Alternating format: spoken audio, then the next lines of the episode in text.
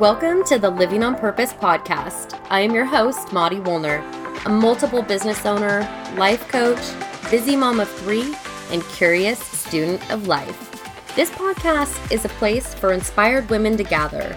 Each week, I will share personal stories, quick inspo, strategies that you can implement right away, and engage in real conversations with badass women who have made the conscious decision to live a life on purpose one that they have intentionally designed and that they now demand. No more allowing our lives to be defined by everyone else. No more putting ourselves on the back burner. No more living in a state of default and never going after our goals or our dreams. We are going to live our best lives on our terms. Living on purpose is our goal, and we're going to get after it starting right now.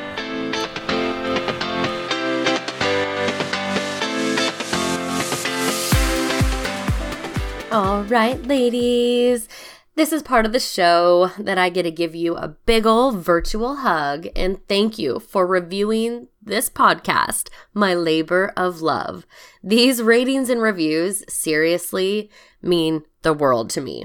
This review actually came in a little bit differently. It came in via Messenger on Facebook. And here's what Carla writes up in downtown Vancouver while hubby is working at the satellite office, enjoying my day to myself, coffee, shopping, and listening to your podcast on being present while strolling the rainy streets. Thank you, girl. I can just picture it now, Carla. You taking the time away, making the time for yourself and your self care, which is so beautiful, and being super present all the while. Thank you so much for bringing me along your little stroll. And I would love to hear what you think of the show. Please leave a review wherever you are listening and tuning into this episode, and I will make sure to give you some love on a future podcast. Well, hello there, and welcome back to the Living on Purpose podcast. I am so happy you are here. Uh, I wasn't sure what I was going to talk about this week until just this morning when I was reading one of my new favorite books I'm going to tell you all about called Burnout uh, by two sisters. And I'm going to butcher their last name. It's Emily and Amelia Nagoski. Nagoski. Check it out. It's amazing. But I was reading this book and I had this aha moment. I had this crazy insight. I had this revelation that I wanted to share with you, especially with the climate that we're all living in right now. And the theme of this podcast is using our past struggles to level up our present, leaning into the past to help us get through rough, tough challenges that are arising right now or may arise in the future. Um, so here's what happened to me. I'm going to explain my aha moment. I'm going to tell you my story. I'm going to get pretty vulnerable with you in hopes that as we're all going through so much shit right now with COVID, with schools, who knows what the hell is happening with schools, who knows what's happening day to day with the election, with all the things I hope it helps you It maybe gives you some insight to your resiliency and maybe gives you some insight to to your past struggles and how they can help move you forward today. All right, so let's dive in. So, you know, we've been in quarantine now for I don't know 6 months. I have no idea. I'm not even going to keep track anymore. We started in March. But I have to admit uh quarantine's been easy for me. And I say that really loosely and casually. And, and you know what? That's not 100% true. I would say I feel surprised by how easy I have adapted to quarantine. And I wasn't sure why. I wasn't sure why I was able to quickly adjust to move, you know, working from home, working remotely. How I was really quickly easy to adjust to just being around my family and physically distancing from everybody else in my entire life besides my core five individuals. It was kind of confusing to me. I I even started, you know, I'm a extrovert. If you, if you know, everybody knows extrovert, introvert, and you know what what you are and what gives you energy and what refuels you. I've always thought of myself as an extrovert, always, always. And with this quarantine, it has me almost second guessing my personality type. Like, Monty, are you really an extrovert? Because you seem like super cool not being around people right now. And I don't think that that is in line with an extrovert tendency. So, really questioning that. I've even reached out to my coach about it. Like, could I be turning into an introvert? Could things change? And I don't know all the answers to that. I think I've heard the belief that really you're locked into what you're locked in. I don't know, and I don't have a belief on it, but I've been confused with myself. I've really been like, surprised, it, just really surprised. And while I was reading my book this morning, it dawned on me why. It dawned on me how I've been able to be so cool with all of this isolation. And um, it all goes back to a past, one of my biggest, hardest, most challenging times that I've ever had in my entire life. And that was when I was 20 years old and I was living in Italy. I was on a study abroad program through Gonzaga, Go Zags. And it was a year long program back then. So I was there for the long haul. And being in college and being a party girl and whatever, I got pregnant over there. I don't really talk about this very often and I don't know why because I'm not I'm not embarrassed about it. I'm actually super proud um, of how I hand, have handled everything and the mom that I've learned to become and who I am today, and the lessons and all of the things that it has given me that that that experience has given me. So i don't know why i don't talk about it. Maybe it's because it was so hard. Maybe it was because it was so isolating. 20 years old living in a foreign country um surrounded by other 19 20 21 year olds um, who were there to learn and to experience and to travel and to have a good time. We were in college. You know, our, our priorities were 100% ourself. And as soon as I became pregnant, obviously I ousted myself. I was not ousted from the party scene. I ousted myself. I obviously I had massive, massive morning sickness. I, I lost so much weight. It's not even funny and i really i really self-isolated i i self-isolated to insulate myself and to protect myself because it was because it was so alone. And the other thing, the other crazy thing about this experience is I was embarrassed back then, you know, going to a Jesuit, you know, Catholic college, uh, knocked up, single, wasn't even in a relationship with baby daddy. And I was embarrassed. So, guess who I told? Nobody. I told, you know, two friends, I think. And the friends that I told were like myself, right? They were young and we were immature and we didn't know how to handle this, this news, this crazy blow to all of us because all of a sudden, Mari Fun Party Girl wasn't going to be able to be that person anymore. And the friends that I told weren't able to support me in the way that I needed the support at the time. Because you know what? I didn't even know what I needed at the time. I had two Jesuit priests who knew. And as awkward as our conversations were, they really kept me afloat during that time. The other thing that kept me afloat during that time was conversations with my dad. Um, he had bought me a cell phone. This is pre everybody having cell phones. He had bought me a cell phone uh, before I went. And this was like, you know, emergency only. I probably had only used it once, twice, maybe before I got pregnant. It probably cost some boku bucks. Um, but thank God for that cell phone. I remember calling him every single day. Didn't matter what time of day or night I called, but he answered. And um, we would talk and we would talk about my isolation and we would talk about being lonely. And we talk about what the fuck I was to do. And everybody had an opinion um, on my predicament and what I should do. Everybody, meaning my family.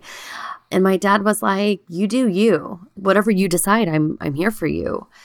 And I remember most specifically I, I, I don't know the name of the the church, but sitting in front of the facade, the beautiful, beautiful cathedral, and that was like my go to place. And I would I would go there and sit there and talk to my dad on the phone and cry.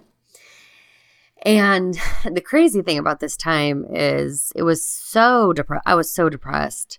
I was so alone, so depressed. All I wanted to do was come home. And my parents wouldn't let me. They said, No, sis, we paid for a year and we paid a lot of money for you to be there. So you're going to be over there for the year. You're going to write it out.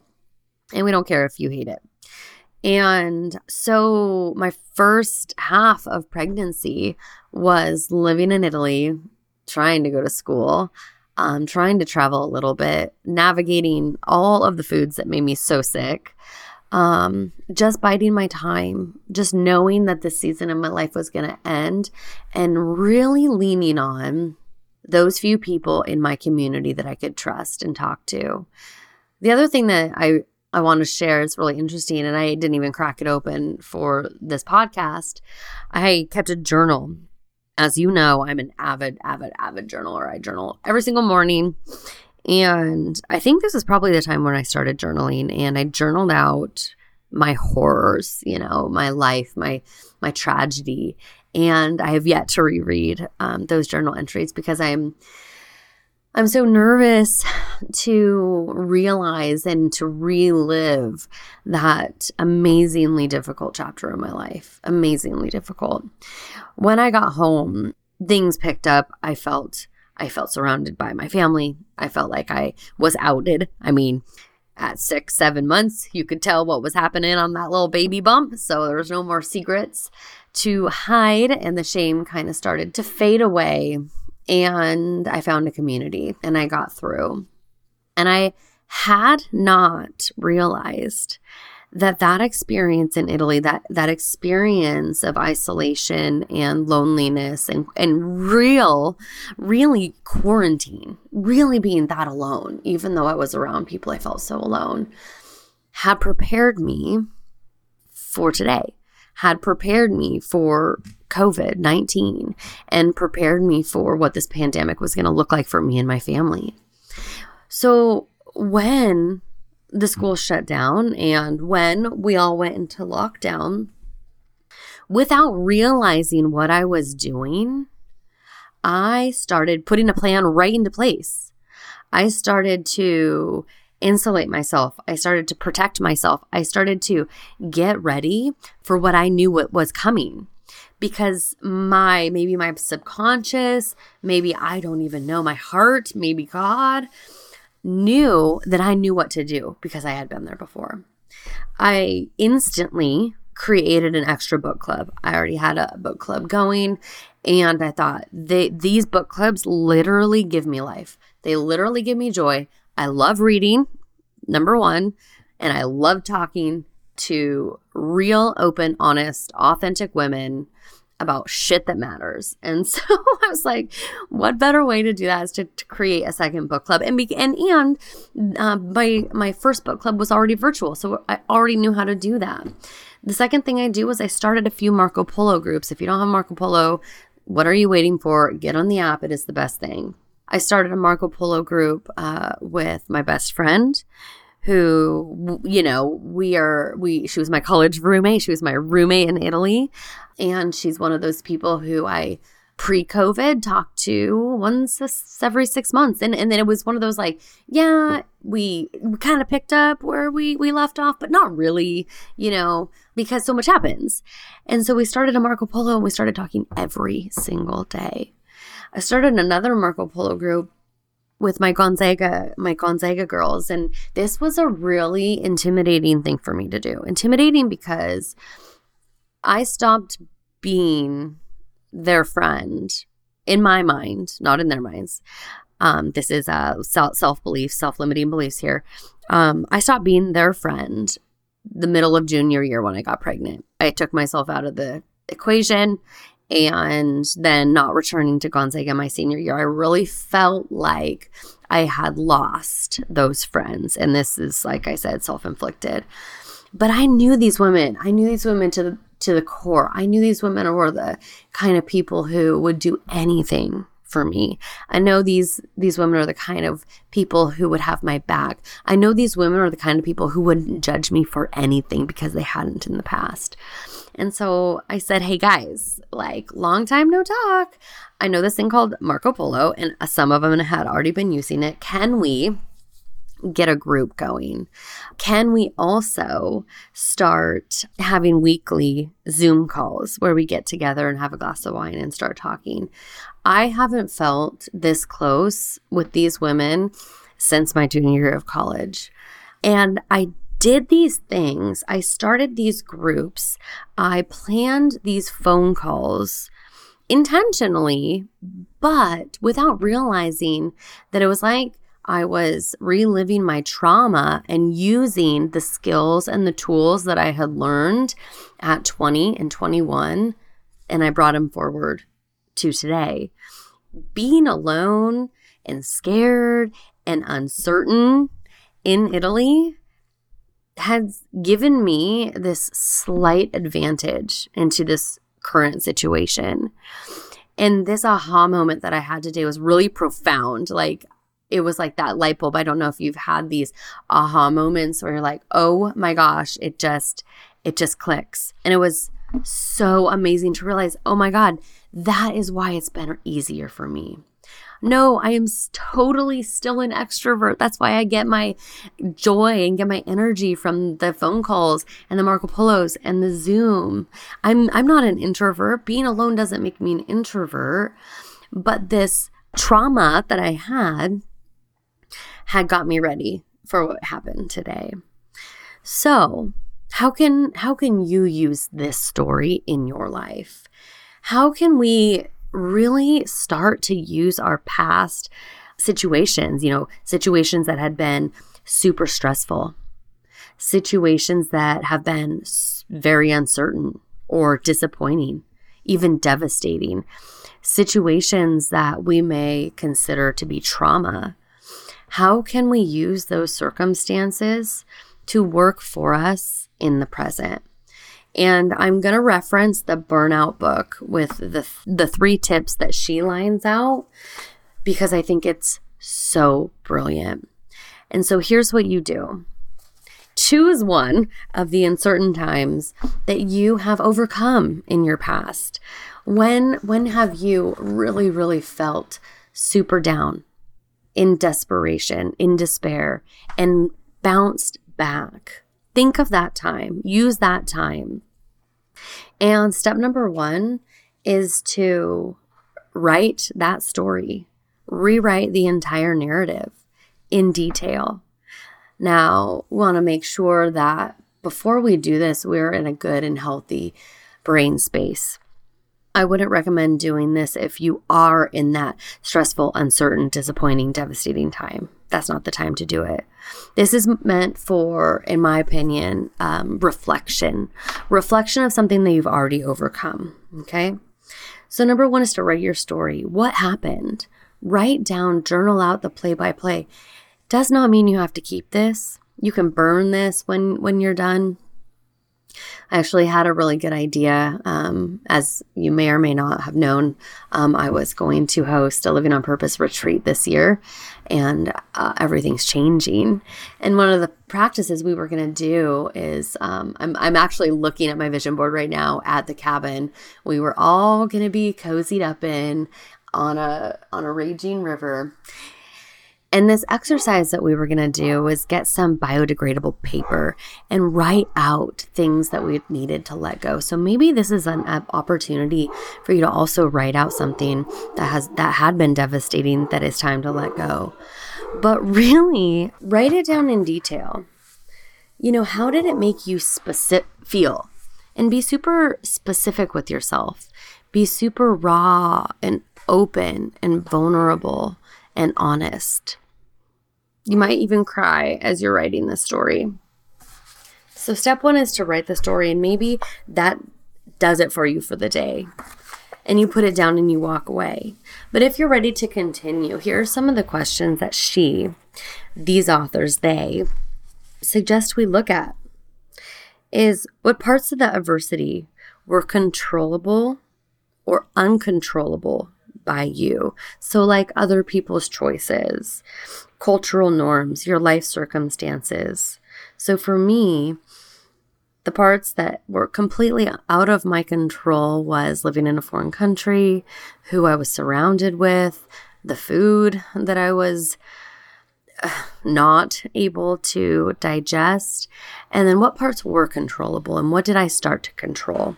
Things like going on long walks along the river and the Ponte Vecchio, and really spending some time by myself and going to Venice alone and having those experiences what parts were uncontrollable and what parts were controllable. Question number two How did you survive in the moment? What did you do to survive? So, for me, like I mentioned, I survived by calling my dad. I survived by talking to the priests. I survived by going and sitting in beautiful churches and crying my eyes out. Literally, that is how I survived. She um, goes on to uh, suggest asking yourself what resources did you leverage to continue surviving? So, be specific. For me, my my resources was my cell phone. This was the first time I had electronics at my fingertips. At that dawn, that I actually went to, um, started going to internet cafes and being more um, in communication with people back home via email. And the resources that I used were my community. So, what resources in your trauma, what resources in your past devastating, uncertain times have you leveraged to help you get past it? And then I would even go on to challenge you to ask yourself what personal strengths and attributes, both attributed to your recovery and were gained because of your recovery. So for me, I feel very resilient. I feel I learned resiliency through that experience in Italy. And I think that that resiliency has given me the one up, the little bit of a little leg up here with the COVID situation. So, what strengths do you have that you took with you that you can continue to leverage again and again? Because one thing that we know for certain is nothing is certain. And so, these sort of things are going to come up again. We're going to get past COVID. This isn't going to last forever. I promise you that. Uh, and when we get through COVID, it's going to be something else. So, how can we leverage all of our resources, all of our strengths, our past stories to help us be better in the present. I hope my sh- story helped you today. I hope my vulnerability will inspire you to get vulnerable with yourself as well. I do just want to let you know that I have a couple more spaces available in the True to You course. And if this podcast resonated with you, these are some of the exercises that we do dive into in the True to You course, where really we really define what kind of life you want to live, design that, and then demand it. If you're curious, please don't hesitate to schedule a call. I will link both the book that I referenced in the show notes as well as my uh, link to uh, book a call with me 15 minutes to just chat to see if coaching or the True to You course is right for you. All right. Thank you so much for tuning in and always keep living on purpose.